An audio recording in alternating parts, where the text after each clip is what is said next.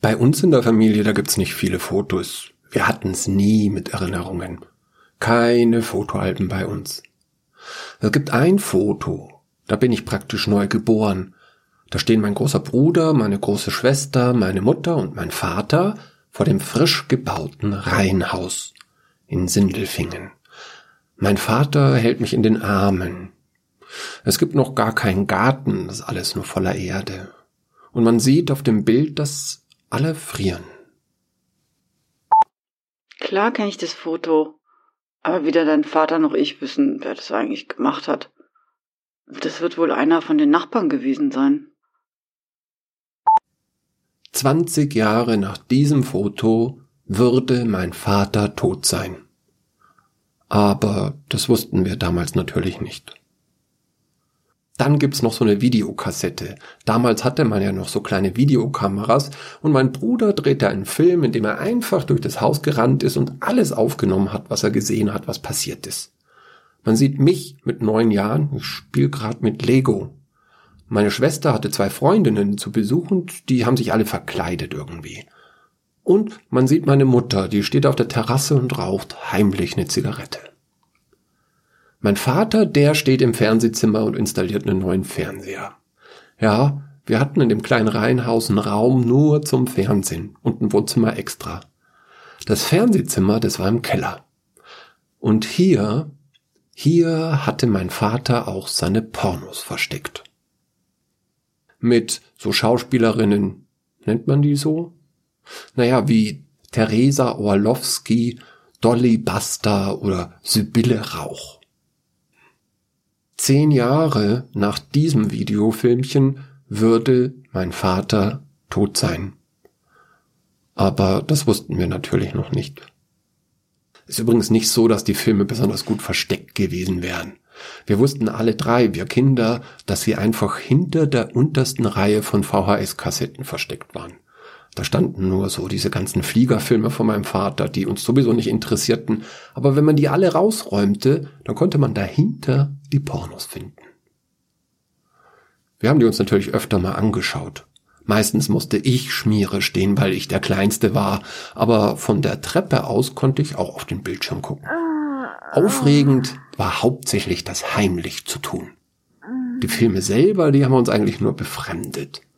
Seltsame Filme waren das wirklich. Und seltsam auch, was die Menschen da machten.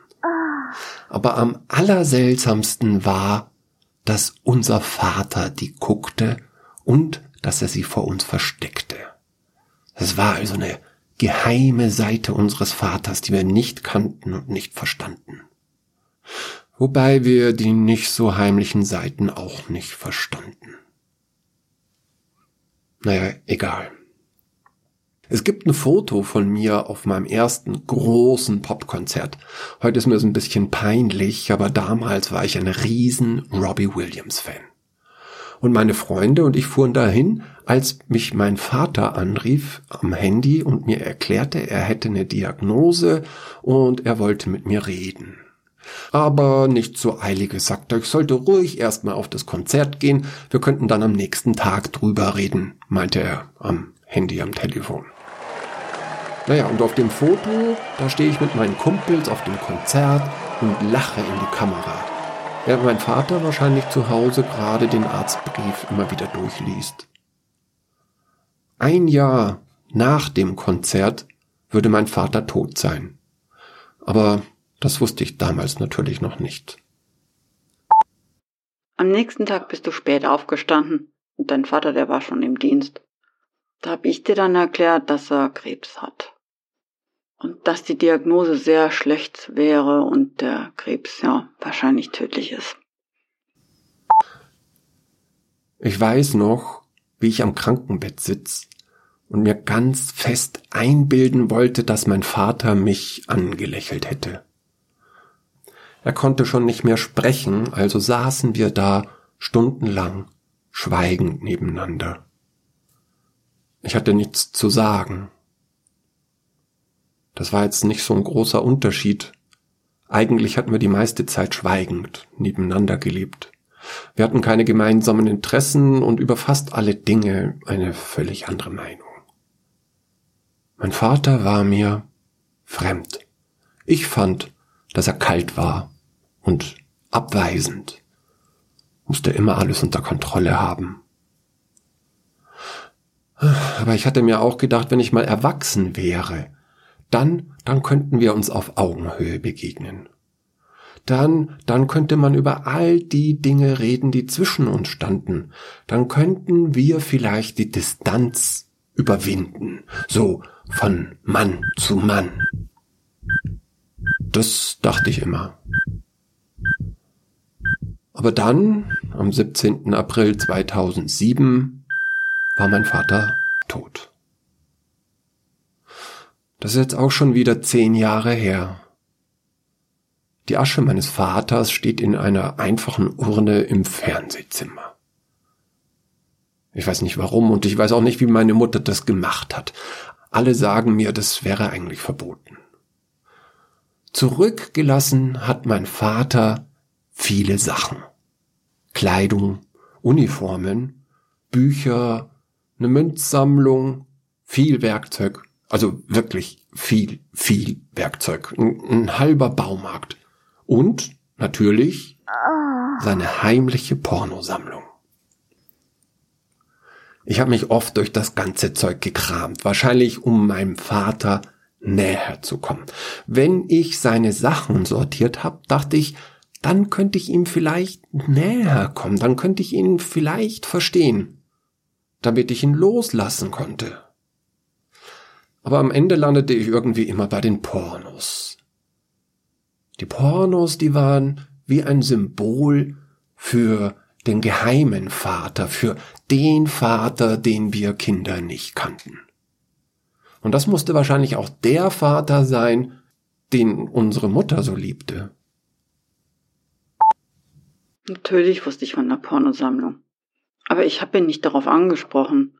Ich meine, er sollte ja auch irgendwie seine Freiheiten haben dürfen, oder? Ah, ich musste das irgendwie ordnen, irgendwie aufräumen. Mein Plan war dann bald, ich mache ein Album über meinen Vater, ein großes Buch mit, mit Fotos, mit Zeitungsausschnitten, mit Prospekten vom Urlaub, mit Zitaten und mit Text. Eine Art Buch, das den ganzen Menschen wiedergibt, das sein Leben wiedergibt, damit man ihn verstehen kann, damit ich ihn verstehen kann. Naja, dummer Plan wahrscheinlich, aber ich habe trotzdem damit angefangen. Und natürlich bei seiner Geburt. Mein Vater hieß Martin und er wurde in Stuttgart geboren. Seine Eltern hießen Hannes und Elke. Die sind beide mittlerweile auch tot bei einem Autounfall. Aber da war mein Vater selber auch schon ein Jahr tot. Tut mir leid, das zu sagen, aber in Wirklichkeit sind sie zu spät gestorben. Viel zu spät für deinen Vater. Okay, was noch? Mein Vater war Polizist. Er arbeitete gar nicht so weit weg von zu Hause und er arbeitete manchmal lange und manchmal auch nachts und manchmal auch am Wochenende. Seine Kollegen mochten ihn. So, so heißt es. Wir Kinder, wir wussten über seine Arbeit gar nichts. Kein Sterbenswörtchen erwähnte er jemals zu Hause. Ja, seine Arbeit war für ihn nichts Besonderes. Er fand die nicht besonders großartig, aber auch nicht schlimm. Aber für ihn war es wichtig, dass die Arbeit und die Familie zwei völlig getrennte Bereiche seines Lebens waren. Das, das war ihm wichtig. Okay. Der Job war also nur der Job. Aber was machte er in seiner Freizeit, mein Vater? Naja, er war besessen vom Fliegen. Beim Bund war er Flieger und in seiner Freizeit auch.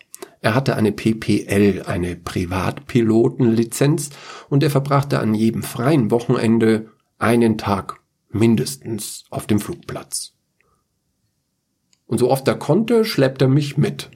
Und so oft er konnte, schleppte er mich mit auf diesen blöden Flugplatz. Klar, ich durfte auch mal mitfliegen und klar, das war schon cool. Aber die meiste Zeit ratschte mein Vater mit anderen Piloten oder er schraubte an seinem Flieger rum oder aber an den Fliegern von anderen. Und ich, ich langweilte mich derweil zu Tode. Entweder irgendwo auf dem Flugplatzgelände oder aber auch stundenlang im Auto, wo ich mir dann immer wieder die gleichen blöden Kassetten angehört habe. Ich hasste das.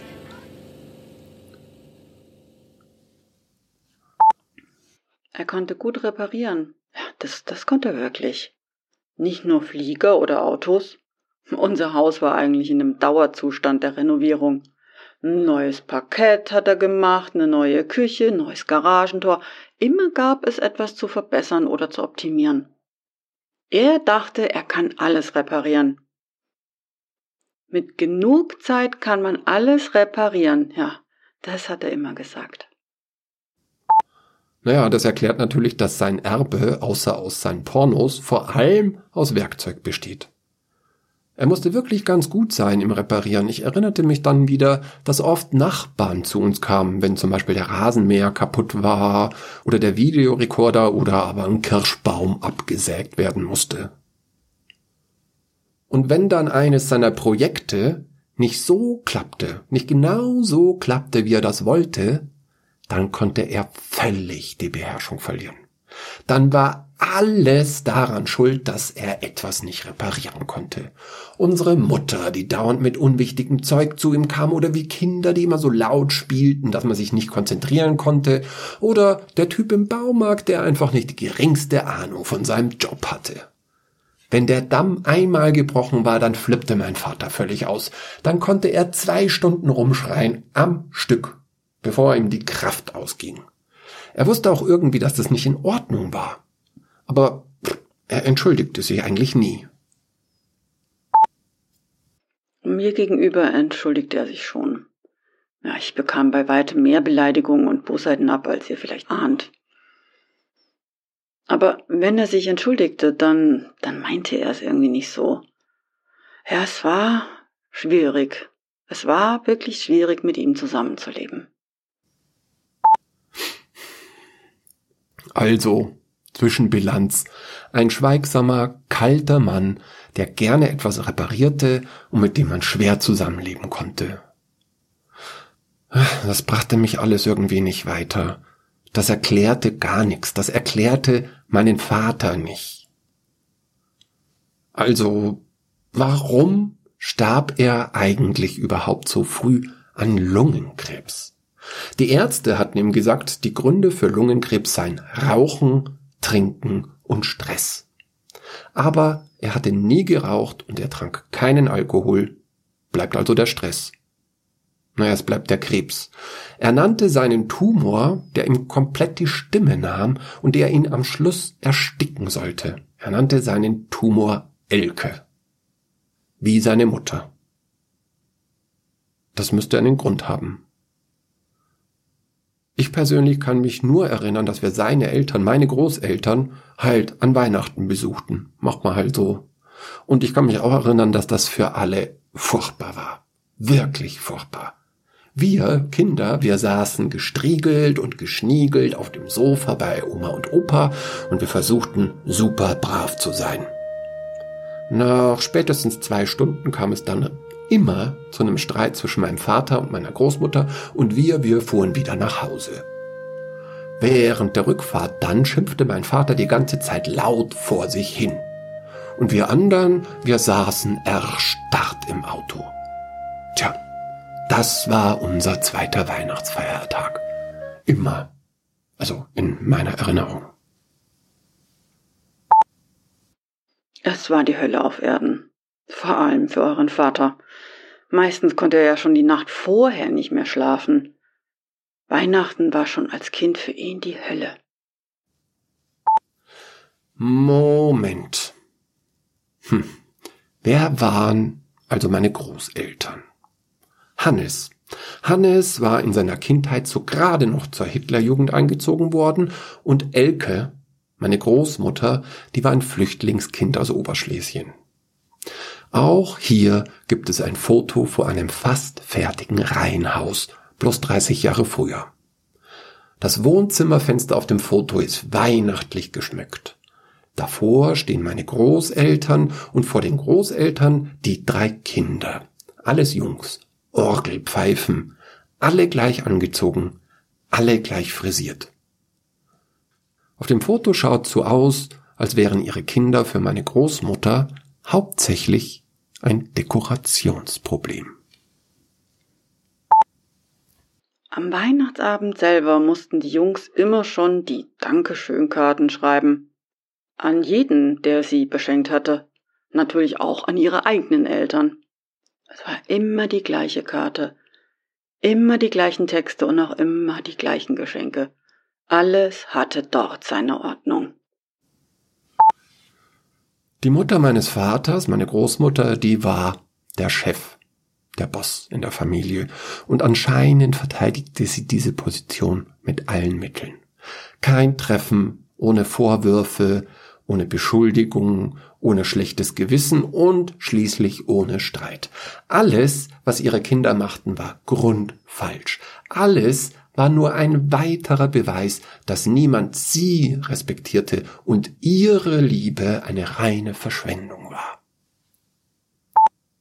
Eines Abends kam dein Vater von einem Besuch bei ihr mit blutigen Wunden heim. Den Abend werde ich nie vergessen. Sie hatte ihm buchstäblich das Gesicht und den Hals zerkratzt und die Wunden hörten nicht zu bluten auf. Wir mussten noch in der Nacht in die Klinik fahren. Einige Kratzer waren so tief, dass sie sogar genäht werden mussten.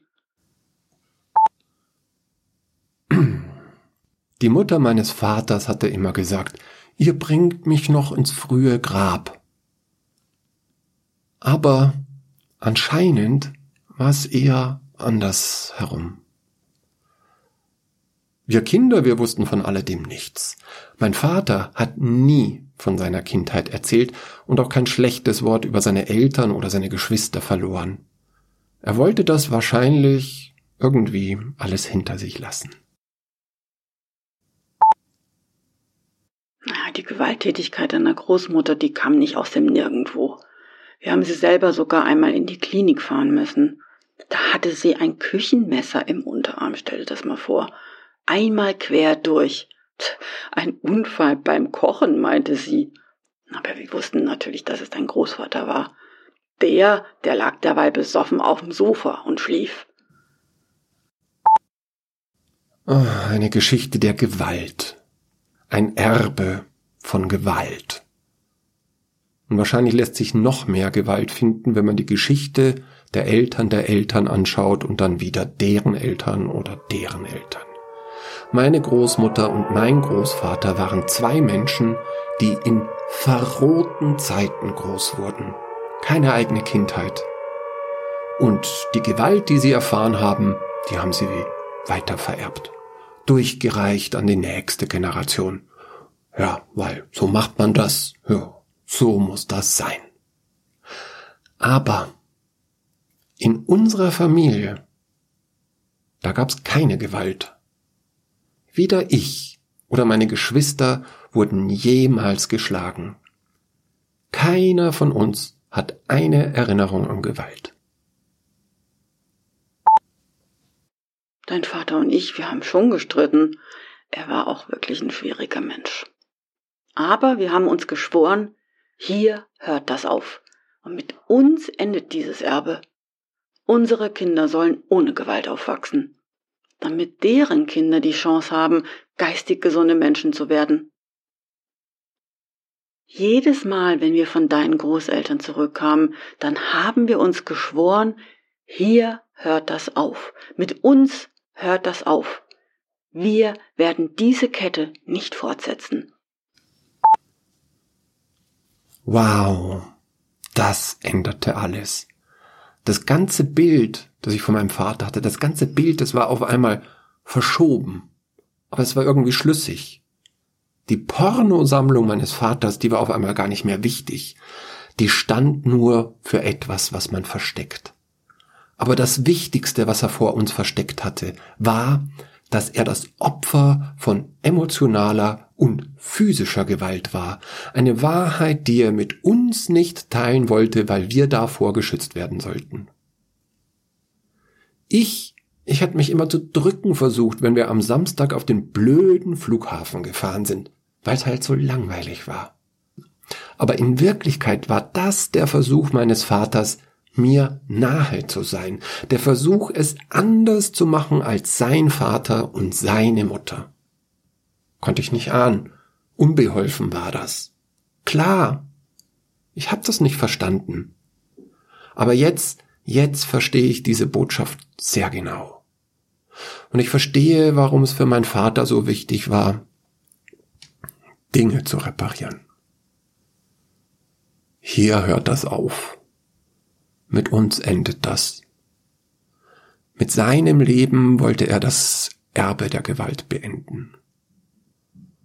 Und etwas Neues, Besseres aufbauen. Das Menschsein selber reparieren. Klar wurde er dann wütend, wenn das nicht klappte. Mein Album habe ich nicht fertig gemacht. Ich hatte ja eigentlich schon auf den ersten Seiten das gefunden, was ich gesucht hatte. Dieses hier hört das auf. Das erklärt mein Vater. Und ich glaube, es erklärt, warum meine Mutter diesen schwierigen Menschen so liebt. Auch wenn er schon seit zehn Jahren tot ist.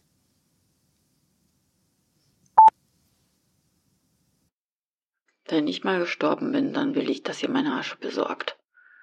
Die im Bestattungsinstitut, die wissen, wie das geht. Die arbeiten mit einem Krematorium in der Schweiz zusammen und das funktioniert. Und dann, dann vermischt ihr die Asche mit der Asche von eurem Vater. Asche zu Asche. Und darum, ja, darum steht er hier in der Wohnung rum. Damit wir dann zusammen sind. Und dann, dann könnt ihr mit der Asche machen, was ihr wollt. Das ist mir echt egal. Tja, so könnte die Geschichte jetzt enden. Stimmt's? Wär schön, gell? Mit dieser seltsamen Liebesbotschaft meiner Mutter. Und damit, dass ich eine Nähe zu meinem Vater gefunden habe, obwohl er tot ist. Happy End. Na klar, da ist immer noch diese Pornosammlung. Und das ist auch immer noch echt seltsam. Ich will mir lieber nicht vorstellen, wie er, also die Art und ich meine, wie er die konsumiert hat. Und es bleibt auch immer noch die bittere Wahrheit, dass mein Vater an Elke gestorben ist. An seinem Tumor namens Elke, bevor die richtige Elke gestorben ist, und das ist nicht richtig. Ich glaube ganz fest, dass der Tod seiner Mutter für deinen Vater eine Befreiung gewesen wäre. Ich glaube, Opfer von Missbrauch sind erst frei, wenn der Täter tot ist. Aber so war das nun mal. Wichtig, wichtig ist jetzt nur, dass das nicht weitergeht. Ja, das ist wichtig. Das ist sehr wichtig. Hier hört das auf. Ein gutes Motto, um danach zu leben, finde ich.